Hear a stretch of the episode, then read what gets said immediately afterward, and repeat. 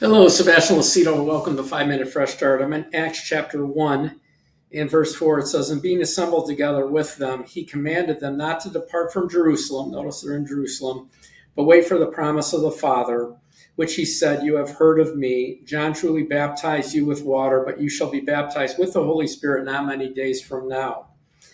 Therefore, when they had come together, they asked him, saying, 'Lord, will you at this time restore the kingdom of Israel?' He said to them, 'It's not for you to know the times or the seasons which the Father has put in his own authority, but you shall receive power when the Holy Spirit has come upon you. You shall be witnesses to me in Jerusalem and in Judea and Samaria and to the uttermost parts of the earth.' When he had spoken these things, while they watched, he was taken up, and a cloud received him out of their sight. And while they were looking steadfastly toward heaven, as he went up, behold, two men stood by them in white apparel," these are angels, "who said to them, 'Men of Galilee, why do you gaze into heaven? This same Jesus who was taken up from you into heaven will come in like manner as you have saw him go into heaven.' Then they returned to Jerusalem from the Mount of Olives, which is near Jerusalem, a Sabbath day's journey." So we see the start of the church. This is the start of the church. He tells them to wait. This is about 40 days after his resurrection. And so there's, in 10 days, the day of Pentecost, right, which is 50 days after the Passover, would be the day of Pentecost, where the Holy Spirit comes on the church and the church age begins. But I want you to know it, it's in Jerusalem. Jerusalem is essential, and I'm going to talk about it more in the days ahead, because Jerusalem really is the clock. Jerusalem is the place. Jerusalem is the place where Great Tribulation is going to begin. Antichrist is going to go into the temple there. And so Jerusalem is the place. And so Israel is going to win wars and continue to win wars and protect herself. So, but they gave a prophetic thing here that Jesus, in like manner, he left the from the Mount of Olives, which is just right outside Jerusalem, and he's going to return to the Mount of Olives. They said to him, he's going to come in like manner, right?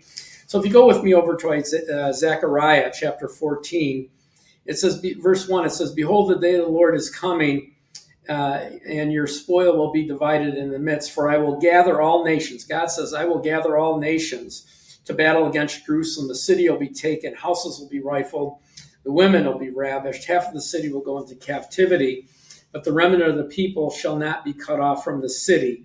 Then the Lord will go forth and fight against those nations as he fought in the day of battle. And his feet shall stand on the Mount of Olives, which faces Jerusalem on the east. And the Mount of Olives shall split in two from the east to the west, making a large valley. Half of the mountain will be moved to the north, and half of the mountain will be removed to the south." And so, what we see here is sort of the bookends. It's going to, the church age began in Jerusalem, right, on the Mount of Olives.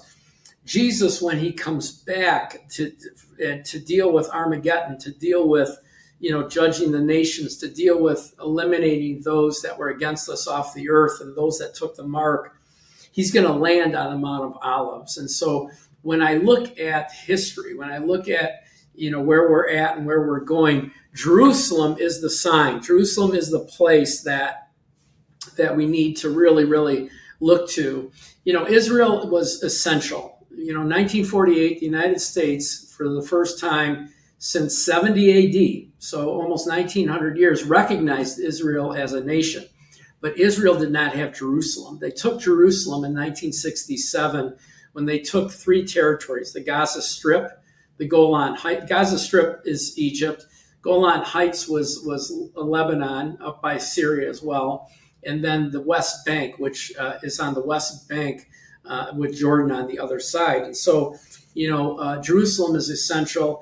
It started here. The church did. It's going to end there. Notice that Jerusalem's going to be surrounded, under siege during this time, because Antichrist will be there and rule from there.